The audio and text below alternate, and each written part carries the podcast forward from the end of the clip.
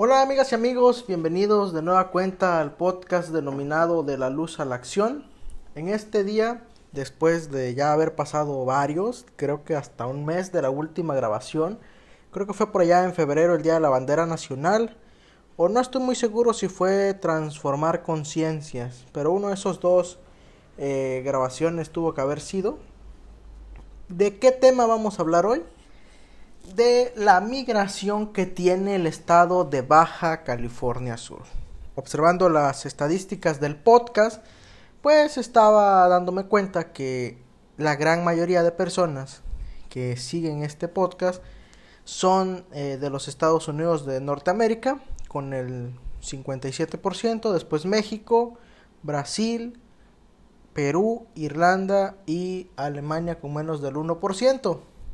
Entonces me voy a dar la este, oportunidad, o mejor dicho, la obligación de decir en qué parte de México se encuentra Baja California Sur, para las personas que no son de este país puedan eh, identificar la parte en la que hablo de mi país, ¿no?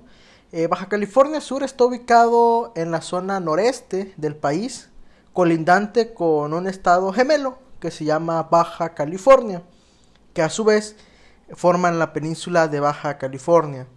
Y unidos en esta península colindan con los Estados Unidos de Norteamérica, eh, con el estado de California, que anteriormente cuando todo era parte de México era la Alta California, eh, la Baja California, la Baja California Sur, y que por cierto en este bello estado de Baja California Sur, al que con mucho gusto yo llamo el Acuario del Mundo, se encontraba la capital de las Californias, el municipio de Loreto, eh, que antes eran las Californias, ¿no? Y ya quedó eh, la California Alta, que pues ahorita es California en Estados Unidos de Norteamérica, Baja California y Baja California Sur en México. ¿Por qué tiene una migración tan alta en estos momentos Baja California Sur? La verdad que no es nada nuevo este tema. La migración en Baja California Sur empezó incluso antes de que fuéramos consolidados como Estado. Baja California Sur se creó con migrantes. personas que venían de otros estados y también de otros países. Eh, en la minería que vinieron muchas personas de Francia, Irlanda eh, y de otros países europeos, incluso asiáticos.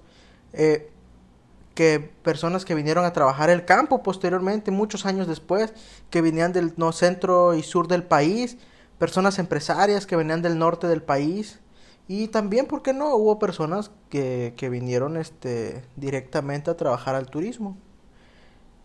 Baja California Sur, en toda su historia, ha tenido una migración muy grande, y de hecho, si checamos los orígenes de Baja California Sur, no podremos encontrar algo 100% originario de aquí. ¿Por qué lo digo? Porque las comunidades indígenas que radicaban en Baja California Sur, que eran cinco grupos, fueron erradicados en el tiempo de la conquista. Entonces, aquel subcaliforniano que diga que es perteneciente de aquí al 100%, está equivocado. Y lo digo porque en Baja California Sur se desarrolla un sentido de pertenencia falso hacia su tierra, porque se cree verdaderamente que pues son los únicos que tienen el derecho a estar aquí y a esforzarse y echarle ganas. Sin embargo, nada más lo dicen, pero no lo hacen. Y pues hacen los señalamientos que las personas que vienen de fuera vienen a quitar las oportunidades, que traen violencia y pues traen la malaria en la sociedad. Eh, si bien es cierto, eh, muchas veces la violencia tuvo que venir de fuera por la naturaleza del Estado. Eh, el crimen organizado en algún momento, cuando estuvo muy violento el Estado, pues fijó sus ojos en qué? En el puerto de Los Cabos, que en ese momento y hasta hoy sigue siendo el municipio más rico de todo México, que logró rebasar a San Pedro Garza García en el estado de Nuevo León que ahí estamos hablando de números muy fuertes.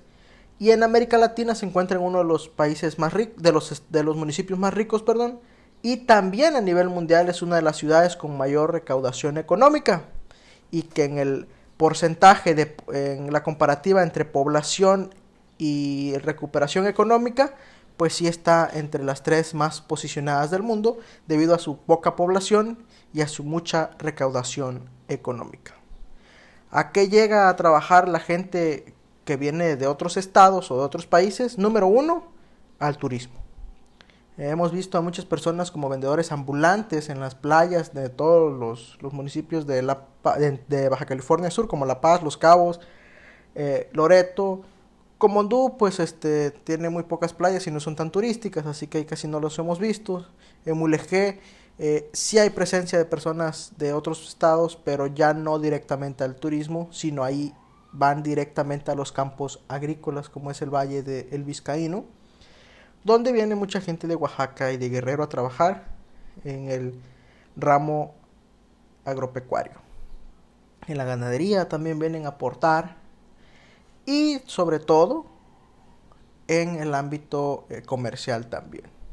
Empresas traen a personas a trabajar en, esta, en este bello estado para dar resultados. Eh, ¿Qué logro ver en la composición social de Baja California Sur? Tenemos que estar peleados los que somos de fuera con los que son de aquí. Ah, que por cierto, creo que en ningún podcast lo he mencionado. Yo soy eh, oaxaqueño por nacimiento, sudcaliforniano por adopción y mixteco por herencia. Eh, nací en San Sebastián Ixcapa, Jamiltepec, Oaxaca. A los 14 años vine a vivir a Baja California Sur, así que sí, yo también vengo de fuera. Y no hemos venido a quitar oportunidades, hemos venido a crearlas para que todas y cada una de las personas que estén en el contexto social en el que estamos nosotros pueda desarrollarse de la mejor manera. ¿Qué, otra, qué beneficios más trae eh, la migración? Pues un giro económico, que la economía local siga creciendo, porque las personas que vienen a trabajar de otros estados a este, ¿y por qué digo vienen y no digo venimos? porque yo no nomás vine a trabajar, yo vine a prepararme académicamente, pero hoy más que nunca estoy convencido de que vine a quedarme.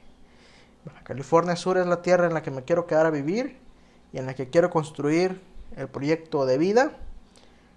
Entonces, regresando al punto, traen derrama económica porque vienen a trabajar y al no tener propiedades tienen que rentar casa habitación. Y al no tener la, la mueblería tienen que pagarle a una persona para que les haga de comer. Vienen a comprar insumos, vienen a trabajar.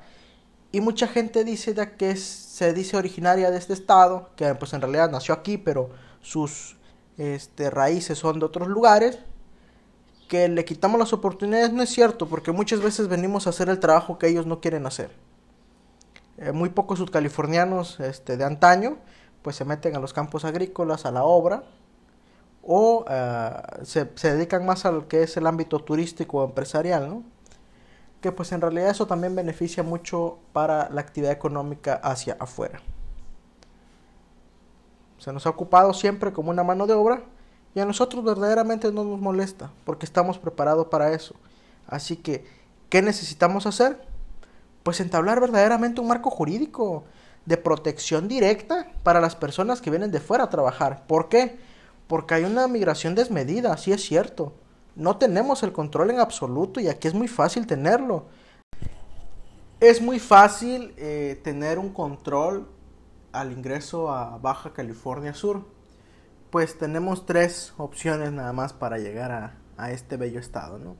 Por carretera, de, pasando por toda Baja California, entrando por Guerrero Negro a este bello estado, por a través del mar, por los puertos que tenemos, uno de los más importantes, Pichilingue, en, la ciudad capital de La Paz, y también por vía aérea, que pues Loreto, La Paz y San José de El Cabo.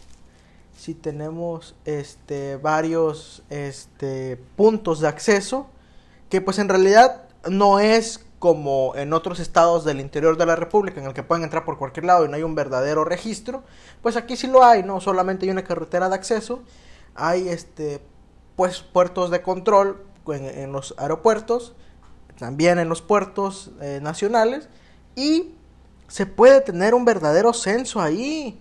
Si se llega a trabajar, preguntar a qué área vienen, tener un registro, ¿para qué? Para evitar la vulnerabilidad de los derechos humanos de las personas y muchas veces de las personas indígenas. ¿Qué pasa con las personas que traen para acá? Muchas veces terminan siendo abandonadas en cualquier parte de nuestro estado con la fiel esperanza de que algún día encontrarán un trabajo y pues nunca los vuelven a ver, ¿no? Es lo que pasa en los campos agrícolas, eh, caminando por, por las calles de los, la zona rural, eh, de Melito en Albáñez, La Matanza, Los Planes, Pescadero y demás del municipio de La Paz, eh, encontré relatos de personas paisanos allá del estado de Oaxaca que me platicaban que habían sabido de algunos camiones que llegaban llenos de gente que pues los abandonaban en medio de la carretera porque ya no tenían con qué pagarles, ¿no? ¿Para qué? Para que buscaran un lugar. Ojo, ahí los abandonan y los dejan sin pagarles. ¿Y qué pasa cuando tú llegas sin ni un peso a algún lugar?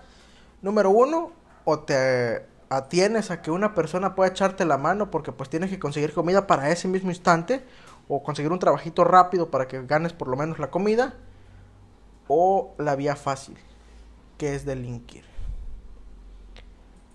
Eh, muchos no toman ese camino, muchos se acercan a la autoridad, pero hay unos cuantos que verdaderamente sí se ocupan a delinquir y entonces los culpables de la delincuencia pues no somos los que venimos de fuera, sino las personas que nos engañan para venir y a la mera hora nos dejan eh, tirados.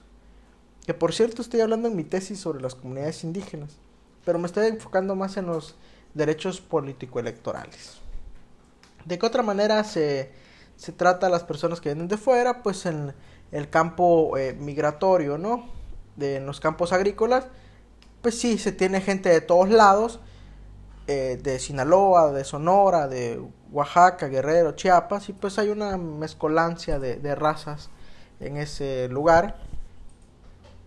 Y pues se les paga menos, ¿no? Se les paga menos por estar ahí eh, que personas que no pertenecen a alguna comunidad indígena a veces.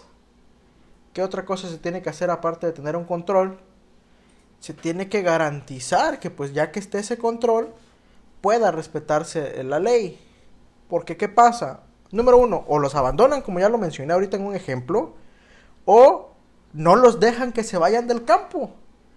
Los cuidan como si fueran de su propiedad, como vil ganado, con armas de fuego afuera, de, afuera del campo, amenazados incluso en contra de su vida, atentando contra la integridad de la persona principal y de toda su familia. O sea, no me vas a pagar y no me dejas que me vaya, no me vas a pagar y me tiras sin dinero en cualquier parte que se te antoje.